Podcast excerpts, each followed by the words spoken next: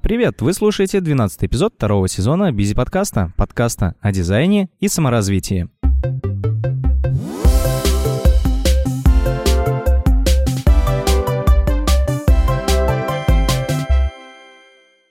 И это спецвыпуск из Будапешта, и так как я хочу попробовать а, выдерживать темп раз в неделю, то а, что-то мне надо дорассказывать, поэтому а, в этом выпуске я отвечу на три вопроса, которые задал слушатель Владислав Орлов. Давайте начнем по порядку.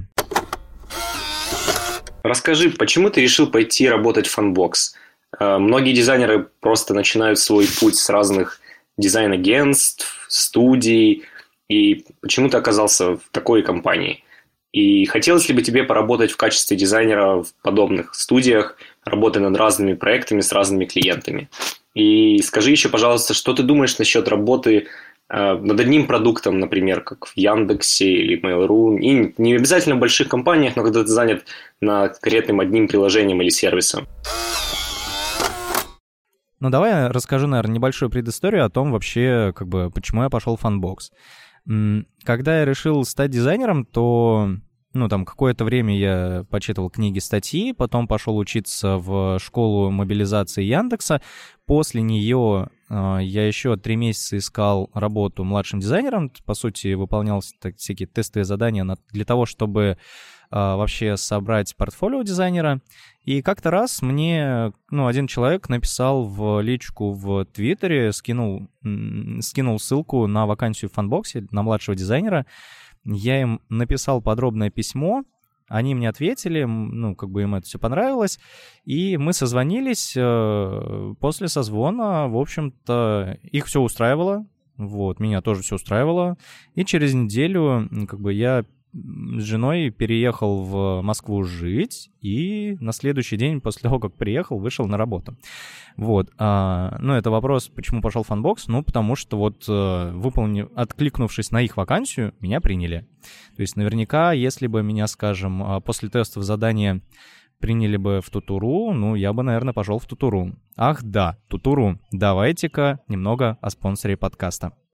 Этот эпизод создан при поддержке Тутуру, самого популярного российского сервиса путешествий. Каждый день миллион человек заходит на Тутуру, чтобы купить билет на самолет, поезд, автобус, оформить тур или найти информацию о поездке. Сейчас Тутуру на драйве. У них амбициозные цели и атмосфера дерзкого стартапа. Хотя за плечами больше 15 лет опыта, успех и крепкая экспертиза. Тутуру ищет продуктовых дизайнеров в растущую команду. Дизайнеры в Тутуру погружаются в аналитику, общаются с клиентами, ведут свои проекты и отвечают за результат. Вокруг отличная команда, которая поможет со всем справиться. Тутуру ждет самое большое изменение дизайна за последние годы. Откликнись на вакансию, чтобы стать частью этой интересной истории.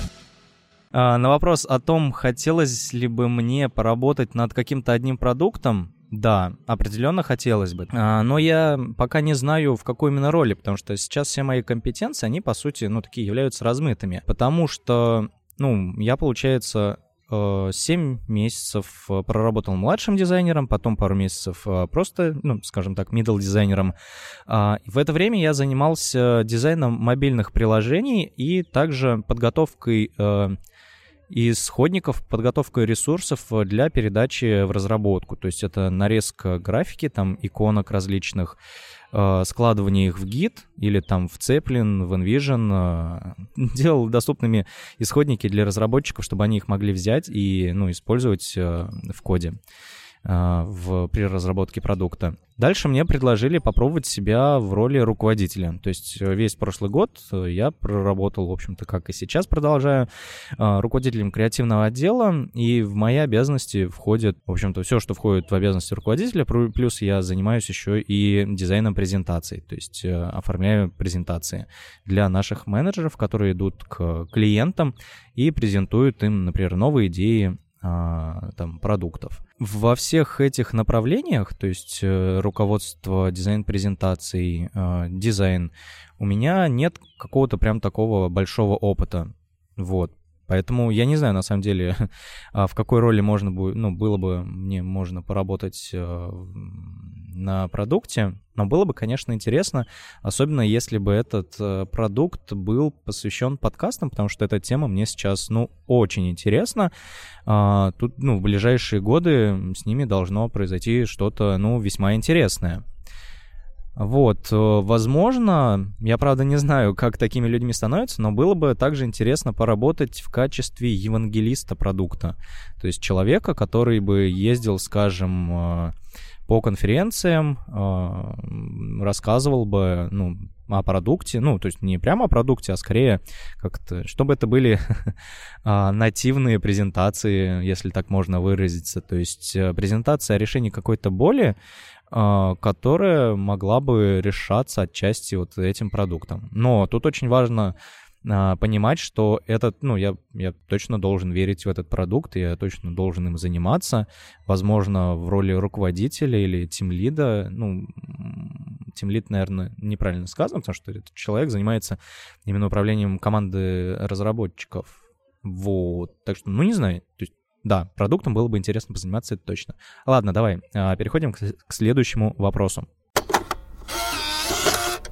А, Еще было очень интересно следить за твоим развитием как дизайнера. То есть я читал твой блог уже, наверное, читаю его как два года. И, в принципе, было реально интересно читать все эти статьи, заметки, как ты строил план, какие инструменты использовал, что читал, что изучал. И эти статьи я скидывал очень многим ребятам, которые хотели влиться во всю эту тусовку. Вот, и скажи, есть ли у тебя сейчас какой-то план развития, какие ты, может быть, перед собой дальнейшие цели ставишь, чтобы расти, в каком ключе ты хочешь это делать? Ну вот насчет той заметки, которая называется инструмент. Ну, в принципе, их три штуки. То есть это первая цель, потом инструмент, потом план. Ну, я же не просто так их придумал. То есть до того, как описать это в виде статьи, а, я целый год, э, ну, как бы вот эту, ну, если можно назвать, то вот эту систему я ее прорабатывал. То есть вычитывал э, там из книг, и пробовал как бы применять на инструментах, что-то у меня не получилось, что-то получилось. И после того, как вот я действительно там, у меня получилось перейти из разработки в дизайн, и я уже начал работать дизайнером, вот только тогда я уже понял, что, ага, вот эта штука, она сработала. А, и я взял ее и описал. Вот, в виде трех статей. Почему сейчас как бы нет никаких обновлений? Тем, что там описано, я, я пользовался и в прошлом году. Но в этом году я уже такой системой не пользуюсь, потому что вот в моей конкретной ситуации оно больше не работает. И это нормально. То есть, э, если вы вдруг решили прочитать эту статью или вообще любую другую статью о том, как составлять, э, ну, какие-то планы развития, и вот пробуете применять для себя один в один, ну, как бы это может не сработать, это нужно понимать. То есть, э, нужно смотреть на то, что подходит именно для вашей ситуации, и уже применять. И, скорее всего, у вас какая-то своя система появится. И, ну, это нормально, то есть ничего страшного в этом нету. И э, вот если послушаете, скажем, выпуск с Максом Черепицей, где я его расспросил о том, как э, составить план развития на год, то отчасти, как бы, то, каким э, является вот у меня сейчас, скажем, стек инструментов, которые я использую там для достижения каких-то своих целей, то вот во многом он сформировался из разговора с Максом. А, ну, как бы я его буду описывать, наверное, где-то только через год, а, после того, как пойму, что да, он работает. И, по сути, он является таким, знаете, эволюционным, что ли, развитием первой версии. Потому что то, что описано в статье «Инструмент», оно очень хорошо подходит для какой-то простой цели, для одной цели. Как, например, цель стать дизайнером. То есть это довольно прозрачная, простая цель. А, у нее есть конкретно понятный результат — стать дизайнером. А сейчас у меня ситуация другая. Мне нужно стать э, хорошим руководителем, мне нужно стать э, хорошим оформителем презентаций, мне нужно стать э, креативщиком. Это вот как минимум по работе та структура трейла, которую я писал, она вот под три таких больших цели, она уже не подходит, потому что там, там просто все перемешается. И будет уже фокус э, какой-то размытый, непонятно, что нужно делать. И сейчас, э, ну, если так уж интересно, я просто вот расскажу, как это у меня сейчас происходит, э, как оно все оформлено, но Я пока не гарантирую, что оно как-то, ну, супер изменит вашу жизнь или еще что-то. Потому что, ну, я сам пока пробую, ну, там, от некоторых вещей уже отказываюсь, от некоторые зашли мне и, да, работают. Сейчас, по сути, я также продолжаю использовать Trello, но в проекте Trello структура теперь другая. Если раньше были колонки, которые означали, скажем, а, время, то есть это, ну, во-первых, inbox, просто все задачи, потом а, там э, задачи, которые я там, грубо говоря, планирую выполнить в ближайший квартал, потом в ближайшую неделю, потом в этот день, а потом колонка с итогами. Сейчас это не так. Сейчас есть просто, ну, опять же, inbox, а дальше есть четыре колонки, которые означают кварталы. Первый квартал, второй квартал, третий, четвертый. И в этих кварталах стоят, э, находятся задачи, которые являются, по сути, проектами. Вот как описывал э, Дэвид Таллен. То есть проект — это какая-то цель, которая состоит из множества шагов. Например, целью может быть, скажем, э, прохождение обучения в игре. Это довольно такая большая цель, которая состоит из многих шагов.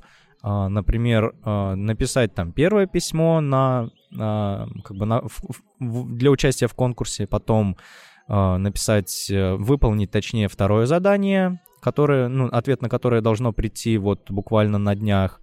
И третье, там, пройти офлайн собеседование, поступить вообще в икру, и потом уже будет дальше понятно, какие дальше шаги, потому что, ну, пока я не знаю, какое там будет обучение. Но, как бы, я это буду просто со временем дополнять.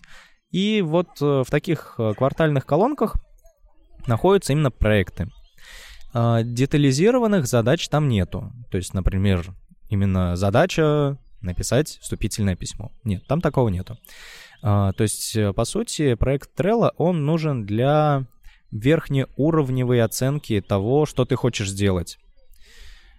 После этого, то есть, э, ну, как, как оно у меня появилось? Я просто в начале года там э, выделил на это время, подумал вообще, эм, в каких направлениях в этом году я хочу развиваться, и в соответствии с этими направлениями я начал создавать задачи и, ну, понимать, для того, чтобы понимать, как бы, что я хочу сделать, там, какие книги прочитать, э, на какие курсы сходить, на какие конференции, там, ну и так далее. То есть и там, кстати, не только проекты, связанные с работой, но также там со здоровьем, с жизнью. То есть, по сути, а, задачи, ну, проекты, связанные с треками. Э, что такое треки? Ну, я думаю, лучше всего взять и послушать просто выпуск с Максом Черепицей. После того, как э, я создал вот эти задачи, накидал их, эм, я завел себе Finks. Вот э, 3. Э, это классный тудушник, в котором есть возможность создавать проекты, в этих проектах э, задачи, задачи делить на секции, у каждой из задач делать список, ну, грубо говоря, чек-лист в рамках этой задачи, если он нужен, выставлять срок выполнения, выставлять теги. И, по сути, как бы я вот в этом финксе уже использую, ну, как бы создаю, во-первых, создал треки, их около 8 или 9, и после этого я их заполнил задачами. Там, грубо говоря, там трек велопутешествия, у меня там э, куча задач на то, чтобы подготовиться к велопутешествиям, и, ну, в этом году там съездить в 2-3 там э, путешествия на велосипеде, там на 3-5 дней. Вот. Э, также есть там и треки там руководство, креативное мышление, дизайн презентаций. И вот в этих треках, опять же, есть вот эти задачи, которые вот, ну, на каждый день, по сути. И что еще круто, в Финксе есть отдельный а, как-то отдельная вкладка «Сегодня». В ней отображаются задачи из разных треков, которые я планирую сделать сегодня. То есть это замена блокноту. Вот э, я уже с Максом обсуждал эту тему, потому что вот в прошлом году Uh, у меня был, скажем так, ритуал, что я там утром сажусь и в блокноте пишу список дел, которые я хочу вот за сегодня сделать. Там были как личные задачи, так и ну, как рабочие задачи. Макс мне рассказал о блинном, скажем так, приоритете. То есть, э, если ты делаешь список задач в блокноте, и у тебя случается так, что, ну, там, приоритет какой-то задачи, он стал выше, то ты не можешь поменять местами эти задачи. И каждый раз, когда ты обращаешься к этому списку, тебе нужно понять, а в каком порядке ты будешь делать э, задачи или там, а за какую сейчас мне взяться. Блинный приоритет, э, он э, как бы гласит следующее, что задачи отсортированы от самой важной к менее важной. То есть, э, и когда ты обращаешься к такому списку, то, по сути, ты просто берешь э, самую первую задачу. Ну, как обычно мы едим блины. Мы же не берем э, блин откуда-то середины. Мы просто берем самый верхний блин и едим его. Вот и здесь точно так же. И получается, что вот вкладка «Сегодня» Finks, она позволяет вот как раз э, менять порядок вот этих задач и брать только самого верха. Это очень удобно оказалось. Вот мне вот эта вот штука зашла. Я теперь в блокноте вообще никаких задач не пишу. Если говорить о том, как бы на каких у меня устройствах Finks, только на компьютере. Ну, во-первых, он а, дорогой, и для каждой системы он продается отдельно. То есть, грубо говоря, там я точно не помню, но на компьютер он стоит, ну, тысячи две или три. На телефон он стоит рублей 800. Ну, как бы я пока взял на компьютер и, ну, не особо понимаю, насколько он мне прям необходим на телефоне. Я живу и так нормально. А следующая штука в Финксе, которая мне помогает, это теги. У меня их всего два, и они обозначаются эмодзиками. И это чертовски удобно. Первый, а, первый тег — это in progress, второй — delay. Ну, я их взял вот по аналогии с Jira. То есть in progress — это те, над, ну, те задачи, над которыми я сейчас работаю. Delay — это те задачи, которые я еще не могу отметить выполненными, но при этом я и с ними ничего сделать не могу. То есть, э, ну, скажем, по какой-то задаче мне нужно там получить а, от человека ответ, и когда я этот ответ получу, тогда я уже могу взяться за эту задачу. И а, выставляя вот такие теги задачам, а, ну, я как бы навожу, опять же, фокус. Есть такое у меня правило, что из всего списка задач на сегодня в in progress может быть только одна задача. Вот, нельзя там на, 5, на список из 10 задач, 5 задачам выставить in progress, э, потому что это, ну, это какой-то булшит.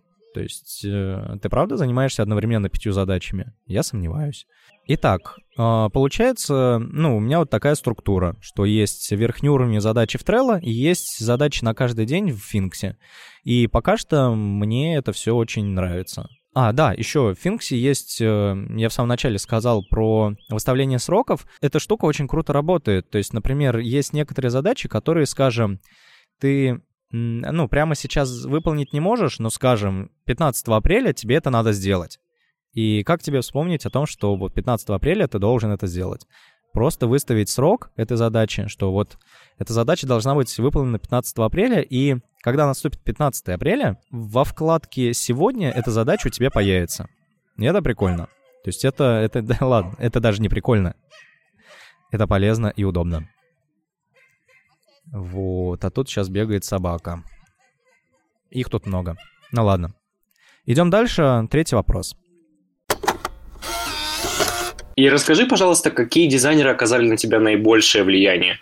Э, было бы круто, если бы ты смог рассказать и о тех, с кем ты знаком и, возможно, до сих пор общаешься лично, и просто те люди те дизайнеры, которые, которых ты читаешь в сети, возможно, следишь за их блогом, каналом в том же Телеграме. Э, возможно, это какие-то зарубежные ребята, но просто это немножко другой опыт. А вот тут я, наверное, мало что могу рассказать. По-настоящему я заинтересовался дизайном после прочтения книги Виктора Папаника там просто рассказывалось о том вообще, кто такой дизайнер и что на самом деле он может сделать. То есть, по сути, дизайнер — это не просто человек, который рисует красивые картинки, а это именно какой-то... Это человек, который что-то создает. И мне это, ну, так вот, прям очень понравилось. То есть, э, если говорить о дизайнерах, которые произвели на меня наибольшее впечатление, то, ну, наверное, в первую очередь это Виктор Папаник. А дальше, ну, я не могу сказать, что есть прям, ну, вот, э, там, дизайнеры. То есть я много дизайнеров читаю там в Твиттере, в Фейсбуке, но я не могу сказать, что я прям кем-то сильно восхищаюсь. Но все-таки есть два человека, на которых я стараюсь, что ли, ориентироваться в плане того, кем я хочу стать. Костя Горский и Игорь Грибальди. Ну вот с Игорем мы работаем вместе, он э, наш арт-директор, он, э, не знаю, как по мне, он крутейший дизайнер, у него очень, э, ну, на мой взгляд, правильный взгляд на вещи, на жизнь, на вообще, ну, как бы отношение к жизни, и мне это нравится, и, ну, как бы я стараюсь э, с него брать пример, э, смотреть, как он работает, ну, и быть, ну, не знаю, может, как он. Ну, то есть, в общем, это человек, на которого я равняюсь. Именно вот кем надо быть. И Костя Горский, Uh, с Костей лично я не знаком, но как бы мы время от времени с ним переписываемся. Когда у меня был в прошлом году период, когда я там uh, отписывался от всех телеграм-каналов, чтобы снизить информационный шум вокруг себя, то вот канал Кости Горского — это единственный канал, который у меня остался в Телеграме, от которого я, ну, просто не смог отписаться, потому что Костя пишет очень много а, полезной и, ну, наверное, правильной а, про правильные такие вещи пишет. Чтобы список э, не был таким э, маленьким, я попросил еще Костю Горского поделиться тем, а какие на него дизайнеры оказали влияние и на кого он ориентируется. Привет. Дизайнеры, которые оказали на меня наибольшее влияние. Рома Воронежский, человек, который во многом основоположник дизайна Яндекса, в том виде, как, каким мы его знаем – Коля Еремко. Когда я пришел в Яндекс, Коля был в 2010 году тем, кем продуктовые дизайнеры хотят становиться сейчас. Каждый день делал прототипы в коде, шипил маленькие итерации продукта. Вообще рассказал мне, что такое продуктовый дизайн. И Джули Жу из Фейсбука, которая сейчас там вице-президент по продуктовому дизайну, э, ее блог долгое время был для меня одним из главных учебников того, как нужно работать.